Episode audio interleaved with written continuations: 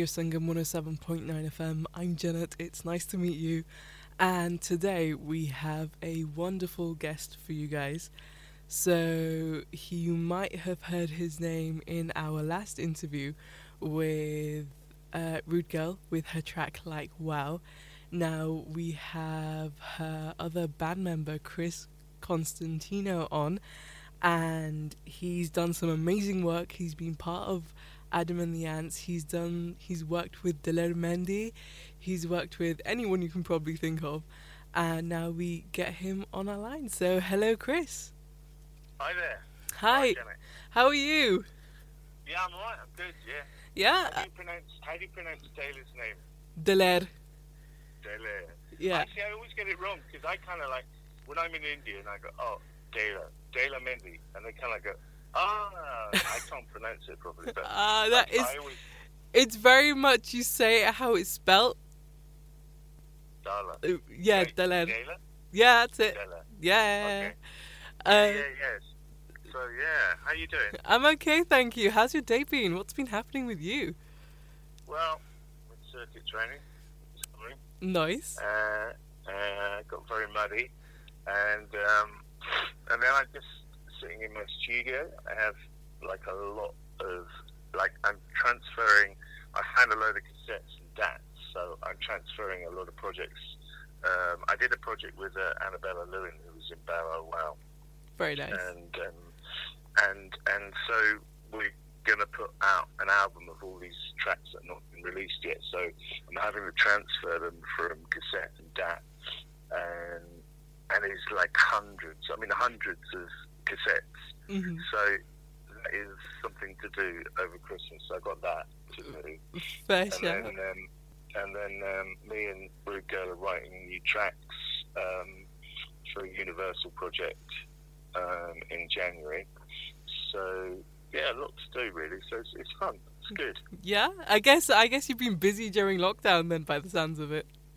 Yeah, we would like really sort of, you know, um, we've just been writing lots of stuff, and um, you know, we have, you know, so much going on. So we're kind of like, we're really sort of hungry to write new stuff now. So we've um, we've got all sorts of plans for stuff coming out. We've got another release in January. I don't know if we go told you about that. Uh, we've got brand new Cadillac coming out on Cleopatra in January as well. Very nice. So yeah, so we've got that. Um, but really, just sort of getting creative. And yeah, lockdown's been a really good time to write and be creative.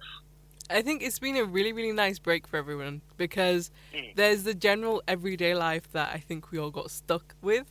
And then Mm. now it's just like everyone take a break or and start panicking kind of thing.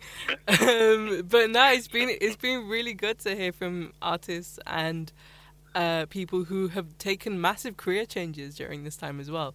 So Mm. sounds fantastic. Okay, so Chris, um, how about you introduce yourselves to our listeners? Yeah, well, um, my name is Chris Constantino. Uh, when I was with um, Adam Ant, he decided to change my name to Chris De Niro because one day I shaved all my hair off uh, before we were doing Top of, Top of the Pops, and I was extremely thin. And um, he said I looked like Robert De Niro in Taxi Driver at the time, so which I'd never seen. So I said, okay, yeah, fine, change my name to Chris De Niro. So uh, that's what I was called when I was in the Viva Rock period, you know, with Adam Ant. So, Mhm. but yeah, it's a long answer. but you can take your pick, Chris Constantino or Chris De Niro, whatever you want. really. Okay, that's fantastic. So, um, let's talk about how you got involved in music then. So, um, how did you get involved in music? What kind of started everything off? And how did you get to be in Adam and the Ants? Right. Um, well, um, I started off um, getting into like really, uh, really. I, I grew up in quite a racist town, and um, there was a lot of you know skinheads and a lot of violence and stuff like that, and um, it was like really an escape from that. So. Um, you know, sort of when, I found music, I just sort of found this was something that I could escape away from all of that, all the gangs and everything else, and um, and it was just like my life, you know, just started. So, um, you know, just sort of playing music in local bands and, um, you know, started earning money from it quite soon Mm-hmm. uh, while I was still living at my mum's place. And um, so it was kind of like a really good, good, you know, it was a good way of getting out of trouble. And um, I was into sports at school, so it was like from sports, then I got into music, and then um, I, um, I was growing up in Plymouth. I was going to school in Plymouth, Mm-hmm. and um, the the scene there for playing live, you know, it's like any of the weekends and stuff like that, but it was quite limited. Mm-hmm. Although the musicians were great, um, I just sort of realised I had to move to back to London because I was born in London, but I realised I had to move back to London. So um, I said to some friends of mine, you know, we were in my mum's kitchen, and I said, let's just write an album and get in the van, and we'll go to London and we'll get a record deal. And and that was it really. So I said we'll leave tomorrow, so we'll write the album, you know, today. sort of That's thing. So, yeah, so we were in the, my mum's kitchen, and uh, and so I said, well, we- I'll pick you up tomorrow, sort of thing. And then we wrote the album. Um, this is in this band called Drill, Uh-huh. and then um, we got in my big blue van, and then we I went to pick up the drummer. He wouldn't get out of bed, so we left him behind. Um, and then the rest of us went up in the van, and we parked in uh, City Road, which is where I bought a flat eventually, actually Wow. in yeah in North London. So we parked in a, a parking lot opposite that and got sort of window cleaning jobs uh, the next day, Mm-hmm. and then got enough money to get rent to live somewhere. And then um, I was walking up Carnaby Street one day, and um, I just saw this like uh, Trax record office, and I walked in, and I had a demo cassette. And the guys up there, you know, they were surrounded by boxes of LPs and cassettes. I said, "What do you want?" I said, "Well, I want a record deal." Mm-hmm. Uh, they were two guys in suits. It was like a stereotype sort of thing, you know. Mm-hmm. Um, and um, they said, "Okay, have you got a cassette?" Yeah, got a cassette. They listened to it. I said, "Yeah, it's great." And so we got signed to Ebony, which was a subsidiary of RCA Records at the time, and um, Fleetwood Mac were on that as well as the Adverts, another punk band called the, Ad- the Adverts. So. So that was the beginning of it, really. So yeah, it was, and then we got Chas Chandler from, you know, he produced Jimi Hendrix and managed Jimi Hendrix. Ended up going into his studio and started recording stuff. Wow. Um, yeah, no, it was really sort of quite, you know, it, it was weird how it all Mhm. just happened Mm-hmm. so quickly. Yeah. Um, I mean, it sounds like you proper grafted, which is amazing to hear. mm, Because oh, yeah. because I think these days everyone's very um oh no we can't do this we can't do that so I'm presuming you had those doubts as well right Um, I kind of not really. I was really sort of driven, you know, by this sort of, you know, coming from a sort of mixed up cultural background. I didn't know if I was English. I didn't know if I was Greek, and you know, I was very confused. And, mm-hmm. and I think that drove me quite a lot to fi- try and find an identity, and the music was the identity. And I knew that that, that would, you know, eventually give me some sort of international passport Mm-hmm. and you know some sort of freedom. So I was really driven. Mhm. Um, so I never had any doubts at all, really. Um, you know, very uh, annoyingly positive. that's really good that's really good was there how did the family take it when you were like mom I'm doing music um, they kind of like always very, you know. I mean, even like you know when I joined Adam Ant Mhm. and um, uh, yeah, you know, I mean that was sort of quite a big, you know, big thing. hmm Um, joining Adam Ant because that band that I was in Drill had come to an end. The guitarist joined Dire Straits, hmm and I was just sitting in the basement where we used to practice in Hendon in the drummer's place, and I looked around and I thought, oh my god, you know, we've released all these records, nothing's happening. I'm getting old. I'm 24 years old. My life's nearly over. Um, and I thought he's joined Dire Straits, so I looked in the uh, Melody Maker or the NME, and there was an advert that said bass player wanted must be able to stand and deliver. So I okay knew, I knew it was Adam Yates. Yeah. and that. So I kind of called up and they said, "Oh, we're sick of seeing bass players. The audition's closed." So I had a friend at CBS who I phoned, who they were signed to, and they got me an audition. Mhm. So I went to the audition. I wore a pink suit because I wanted to be noticed and them to remember me. and I just sort of went in there and, and I'd learned all this, all the sort of back catalogue, and um, and then Adam called me up and said, "Do you want, do you want to go on a world tour?" I said, "Yeah." And then you know, he said, "Meet me tomorrow in Park." I went there.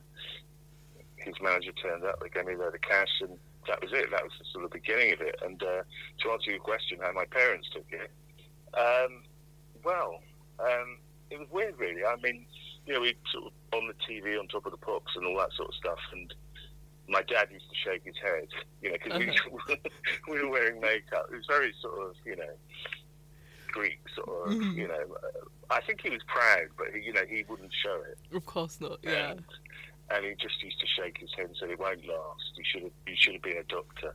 you know. Are you sure you weren't Desi? yeah, it was like really funny. And then my mum was like, she was obviously proud, but you know, my dad was very uh, dismissive of it, but you know, laughing, you hmm know, dismissive. It was just a bit of a. But there again, that's fi- that was fine. It didn't really bother me. I didn't, you know, and it was. Most of my friends used to make fun of me as well. You know, when it used to, used to come on the television, it was just, it was funny. Yeah. It was, a, it's a funny thing, isn't it? That's You know? that's really cool because it's just nice to hear. It was. It sounds like some dodgy drug deal, right? Like, like oh yeah, meet me meet me in the park, and then you have a massive stack of money and you're going internationally traveling. It sounds really cool though. Um, Yeah. okay, so uh, you've done a lot of punk rock because that's your vibe. Um, what kind of got you into punk rock? Why punk rock? Um, I wasn't really into punk rock. to be honest Okay. you. I, I was kind of like I was playing a lot of roots music. I was more sort of into ska, reggae, um, country, blues, hmm um, Afro-Cuban stuff, and and then I, you know that was kind of like my roots and stuff. And then I was um, just started playing this sort of punk stuff and with the guys, and there was no sort of plan. It was just the way it turned out, and um, you know we were we were good, but a lot of the stuff we played was rubbish. Really, like when I listen back on it now, some of the stuff, like you know, some of the tracks are rubbish. You know, they're, but we played them well. We played the rubbish well. It's like, you know, It's positive. yeah, no, it was, it was it was a good learning process. I mean, I was playing in a lot of bands. I was playing like, you know, we we were sort of, you know, when I when I first started out, you know, I had no money at all, so we sort of like sleep, you know, hmm sleeping in the van, cleaning toilets, cleaning windows, and then going to rehearsals, and then doing gigs in the evening, like two gigs a night. You know, sort of. Mhm. It was it was quite a sort of fun period. I mean, actually, it was awful, but it was actually quite a fun period. Um, and I don't know how we ended up punk, but we ended up sort of supporting a lot of punk bands, Mhm. um, then touring with Slade.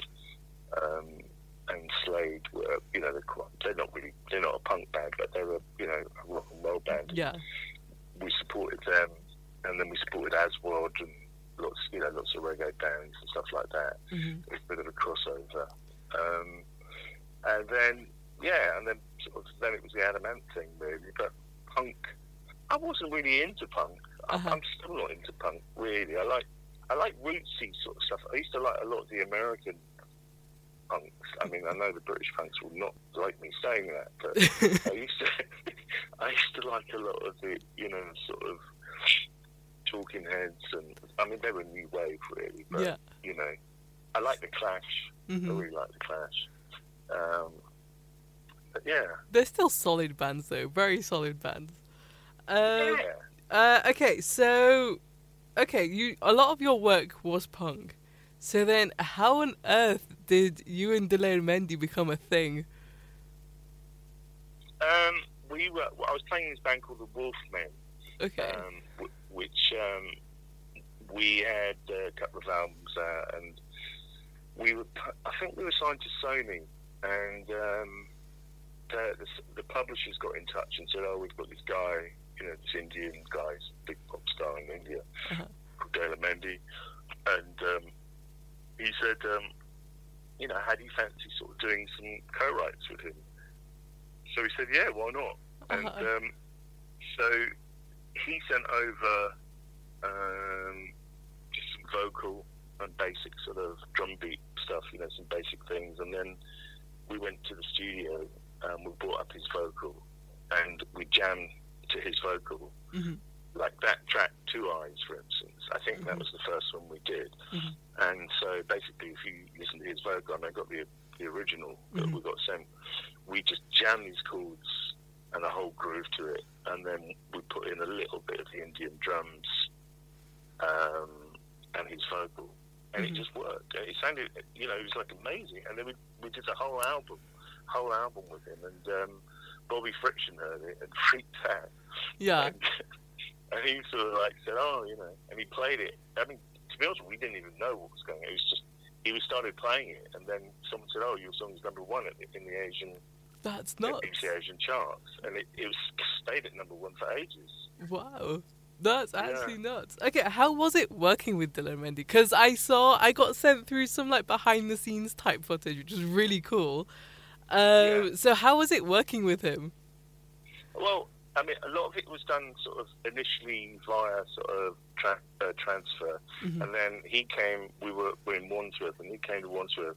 So the first time I met him was when he came down to the studio in Wandsworth, and I was sitting outside, and I think it was June or July, maybe, and I was sitting outside the studio, and, and I kind of looked across, and I saw it was like a sort of daydream sort of thing, and I saw like this sort of it was like a mirage or something, Uh-huh. and there's this Indian guy with his entourage, sort of walking, you know, very regal, Uh-huh. sort of walking towards us, and I was like, wow, it's like amazing, and and uh, so yeah, no, has such presence Uh-huh. and such you know such a really really great guy and um yeah no it was it was amazing. So the, the we had he came in and then um he sat there. He didn't say much to begin with. Hmm um and then he just said he went like that on his on his um you know on his thighs and hmm said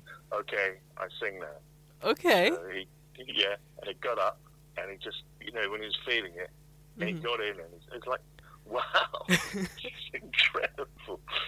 And we were just blown away. And then he came out and said, right, now we eat. So we uh, we went out and we had this massive Chinese restaurant in this kind of like, in the, there's this place in Wandsworth, and it looks like it should be in a Tarantino movie. um, and it was just us with like a feast of all this food. Mhm. And um, yes, I mean that was my first experience of him, meeting him, and then I met him quite a few times in India. Mhm. Um, we went to India to record in Mumbai um, uh, or Bombay, whichever one you prefer. Oh. Um, but um, yeah, we went there, and that was quite a trip. That was Mhm. in the rainy season. Oh, you went in monsoon out. Yeah, Oh wow. yeah. Like, How was? I didn't realize you traveled to India. So How was India? Oh my god! Yeah, no, yeah. Um, I've got so much great footage of. I really want to put it together. You know, it's like a whole the making of the album because I have so much good footage from America, and we kept like a, a video diary, like day one, and you know, inter, you know, I was interviewing everyone, Mhm. and I have it all, but I don't, you know, have any editing skills, and you know, I think it's quite a big job for an editor to do. Yeah. So if there's any good video ed- editors out there that want to have a go, let me know. yeah, Um, thousand. Yeah, no, it, it was it was really it was so good, and we got to there was a studio in Mumbai, um, and it was you know one of the main studios, and we got there and our equipment hadn't arrived, and you know awful. as soon as yeah yeah I mean as soon as I got to Mumbai airport, I thought this is chaos, and I and I realised I had to just go with it.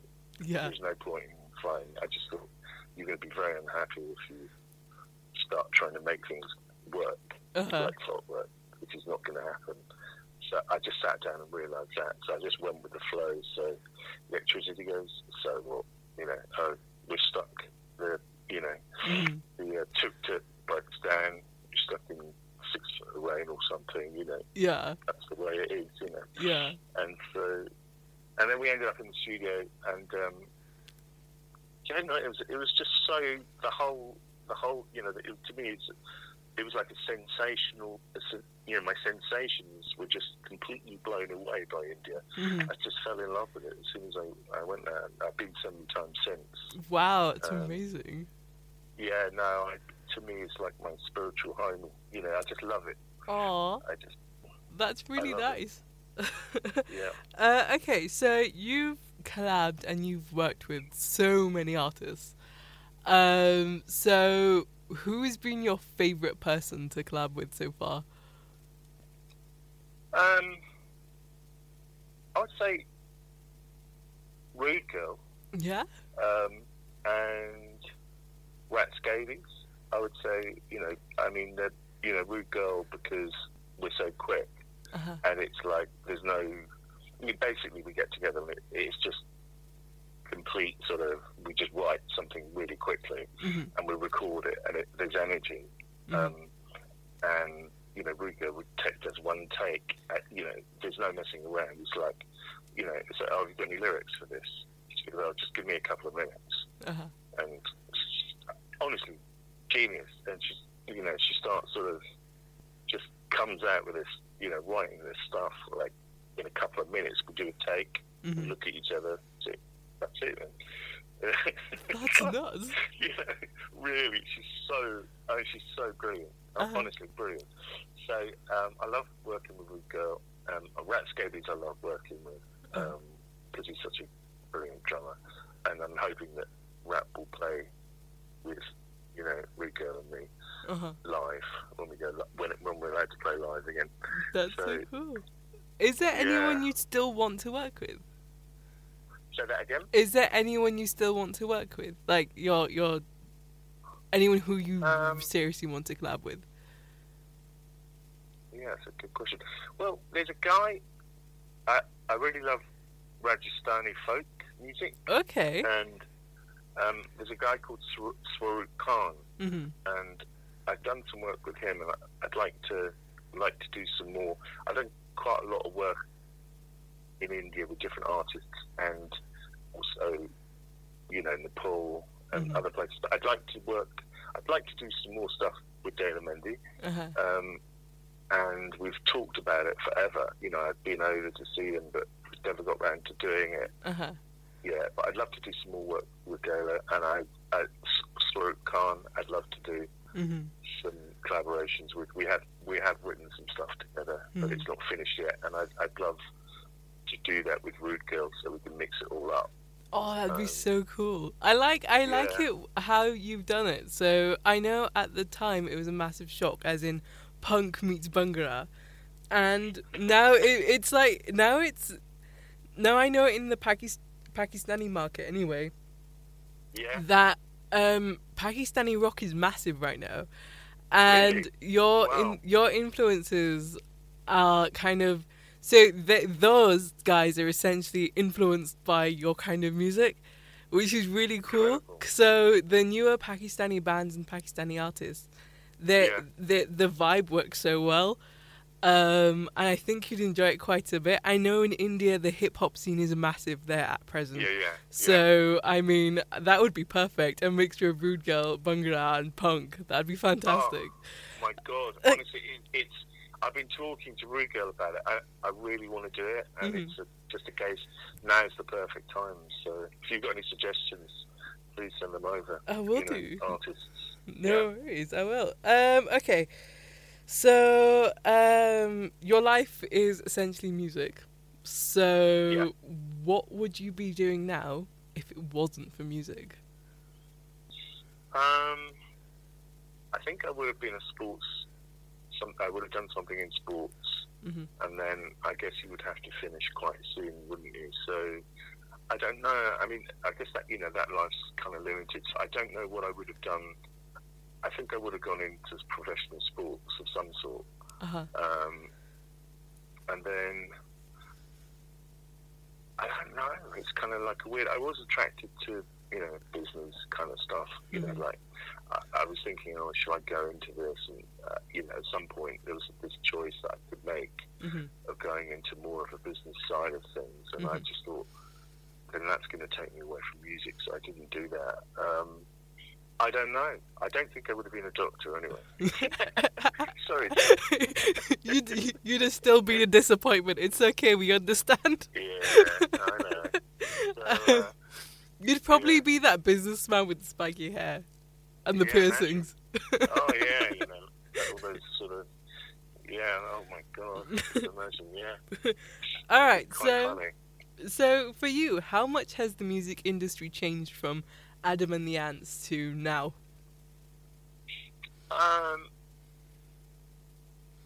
I would say that you know, really, you know, like you know, with the record company meetings that I have now, you know, on, at the moment on Zoom, or you know, like when you know when you can meet and have them, um, I would say it's still pretty much Spinal Tap for me. You know, like I don't know if you've ever seen Spinal Tap, but Yeah. you know, it's just funny Yeah. and you know, I think that I see it all as funny and fun, hmm um, and you know, I never take it that seriously. So I would say it's pretty much the same. There's all the same characters. You know, there's the dodgy, dodgy characters everywhere. You know, Yeah. like someone just completely, you know, talking a load of rubbish, saying stuff, and then there's the guy that's promising you this and promising that, and there's uh, the sort of, you know, the PR guys. It's just the same, really. I think it's the same. Um, Uh-huh. Except, you know, the digital thing is so great now that you can just release stuff so quickly, hmm um, and you make videos for nothing, Yeah. as opposed to having to spend loads of money and, you know, uh, ridiculous amounts of time on video shoots. Um, you can make records now quickly, hmm um, and you know, you just write instead of planning a hmm a demo session in the studio and then, oh, the demo sounds good, right, but you're booked into the, the main studio to make do the main recording and it doesn't sound as good as the demo. What are you going to do? Uh-huh. That doesn't happen anymore because you sort of, as you're laying stuff now, like in Pro Tools or whatever you record on, hmm it just, that's the thing, isn't it? So it's like the demo becomes the master, you know, whatever No, you're definitely. the thing that you're writing. So it's fan- it's fantastic. I think it's really good. I mean, I I do think it's a great period for musicians, Mhm. um, and I know it's really hard, you know, um, for you know artists that you know were earning money from live. It's a difficult period, but um, yeah, I think I think it's good, and you know, I think it for me. It's changed quite a lot from that point of view, but the main characters hmm are still the same, hmm like the, the music biz characters. hmm Where, whereas they, they used to, I used to feel intimidated. I now find it funny. Yeah. I love that. Yeah. No, it's good, but It's good. Um, I guess it works for you because a lot. It sounds like all of your stuff is literally done in under an hour. Like it's so you've Yeah. written a whole album in on in one night. You've your Rude Girl album. I think she only had ten minutes to, or Yeah, we- the like Wild yeah. track was ten minutes, and she had to catch a train. Um, genuinely, I don't know how you do it.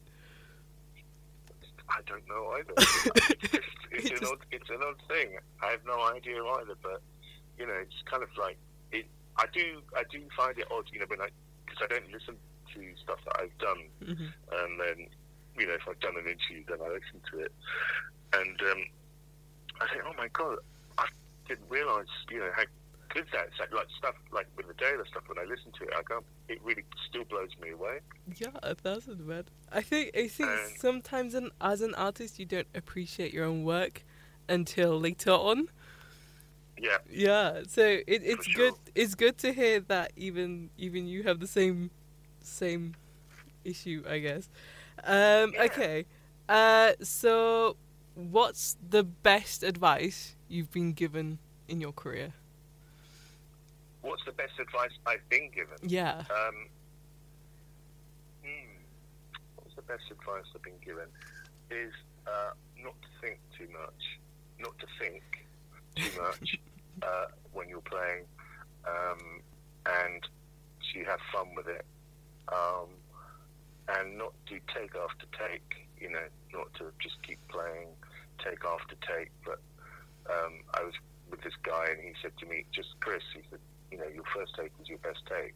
Mhm. You don't need to do like loads of takes." And I didn't believe him, Mhm. and then I now realise that actually my first take or second take is be my best. So Wow. I would say not to worry too much and just have some fun with it. And my the advice I was given, uh, and my advice to anyone out there now is, is is to have fun and not not sort of take it too seriously and not stress about it. You know, um, obviously, you know, it's a lot of hard work, but that's just that's fun. Mhm. That's the fun bit, you know. Um, so yeah, I don't think I was given any other good good bits of advice. Yeah. Um, everything else I just learned on the road, sort of thing. Mhm. No, it's really Um, cool, man. I like how I like how your vibe is very much like cool. We'll just deal with it. It's okay. Um, which it's it's nice. It's really nice. Okay, so we are on the last couple of questions. Sure. Um, so what? So you've already pretty much answered this question, but I'll ask it anyway. What would you say to someone who wants to follow in your footsteps? Um, follow my footsteps as in music. Yeah, or in real life, Um, depending. in real life, I would say don't. in uh, in music, I would say um, someone who wanted to follow my footsteps. Uh, what would I say to them? I would say to them, uh, don't spend a long a long time like practicing stuff that you're not going to play hmm because I used to spend hours and hours practicing scales, like seven hours, eight hours a day practicing scales and things that I would never use. hmm Whereas a lot of people that I talk to now, like who play bass, they say, "Oh, yeah, you know, we just listen to James Brown and we kind of get the groove, and, you know, uh, Bootsy Collins, you know, or Uh-huh. anyone, you know, like, um, and I would listen to the music I want to play now. That's the advice I would give: is not to waste time playing stuff that you're not going to use. Mhm. Um, so, um, and also, again, you know, if anyone was going to follow my footsteps, I would say, you know, have fun with it Yeah, and just don't take it too seriously. Um, that's cool. Yeah, It- that's it, really. Yeah. Um, it really sounds like instead of you choosing music, music kind of chose you throughout your career because it because it just seems to come so naturally to you, uh, which is really cool, and everything's kind of just been like by chance. Uh, so yeah, it sounds really good. Okay, so this next, this last question, it's very, very morbid, so you're gonna have to forgive me. Um, yeah, a bit morbid. So if right. so- give it to me. uh, what would you put on your gravestone? Uh, I was thinking about that the other day, actually. Oh wow! Um, yeah, I was thinking about that the other day, and I was thinking. so obviously, this this this is this was a joke, but I would put. I think I said it was something like disappointed. Uh, I was disappointed, or something. It was like something really silly. But I, now I'm trying to think I what would I put on my tombstone. I don't know. Um, I would put. Um, I would put probably I had fun. I had some fun, Mhm. something like that. Yeah, You know, um, I can't really think of a good answer at the moment. that's all right. I think so. One of the articles you sent through to me, which I love this line, was "growing old disgracefully," um, oh right, and yeah. I was like, "Yes, that I I I resonate with that so well." yeah. I sort of it's funny, you know, because you sort of work in like working with Girl. It's kind of like such a sort of cross genre age thing, and then you know, like working with, but it's kind of like feels very natural. Mhm. Feels pretty much the same. Like when I work with Rat, you know, uh, Rat Scabies, and you know, we just we never take things too seriously. You know, it's like, and you know, we can't put things down quickly. And three o'clock. Oh, let's go to the pub. Time for Mhm. some wine or something. You know, sort of never sort of, um, you know, I think just have fun and just sort of, yeah, yeah. grow old disgracefully. I would suggest it's the best way. maybe that's what should be on the on the gravestone. Yeah. Why don't we put that on? Yeah? yeah, that That's a sounds like a plan. I think you fed me with that. That was a good, good. Yeah, I think that's the one. Thanks for that. it's okay, anytime. Can No. put that on? Yeah, I want, I want that. on the gravestone, yeah. All right. Uh, so I think it's time to round up the interview, but I don't want to round up this interview at all. Um, so do you want to give everybody your your um your socials, I guess, and then I'm gonna ask one more question for my own for my own happiness. What, you, what do you want me to give everyone? Uh, your socials. So what are you what are you on social media? Oh, right. Yeah. Socials. My socials, right. Um, ChrisConstantino.com Mhm. is my website, and I think you can get all the Twitters from that, Instagram. Everything's on my website, ChrisConstantino.com. So if you go onto that, every all the socials will be on there, so you can get everything from that. Really, is that is that good Yeah, enough? that's perfect. Okay. That's that's actually perfect. Okay, so now this is my own question because I always find these stories amazing, right? Um, what's your funniest story, or which story stays with you till this day in your music career? this is kind of like funny but dark. Okay, Um, we like dark. I love dark. Okay. Yeah, and, and and it's not. And the person who it's about would also find it quite funny as well. Okay. Um, so it's not sort of like you know anything. Um, but a friend of mine was. Um, actually, I don't know if I can say this. No, I can't. It's too much. Okay, that's when we're when we're off air. I definitely need to hear it.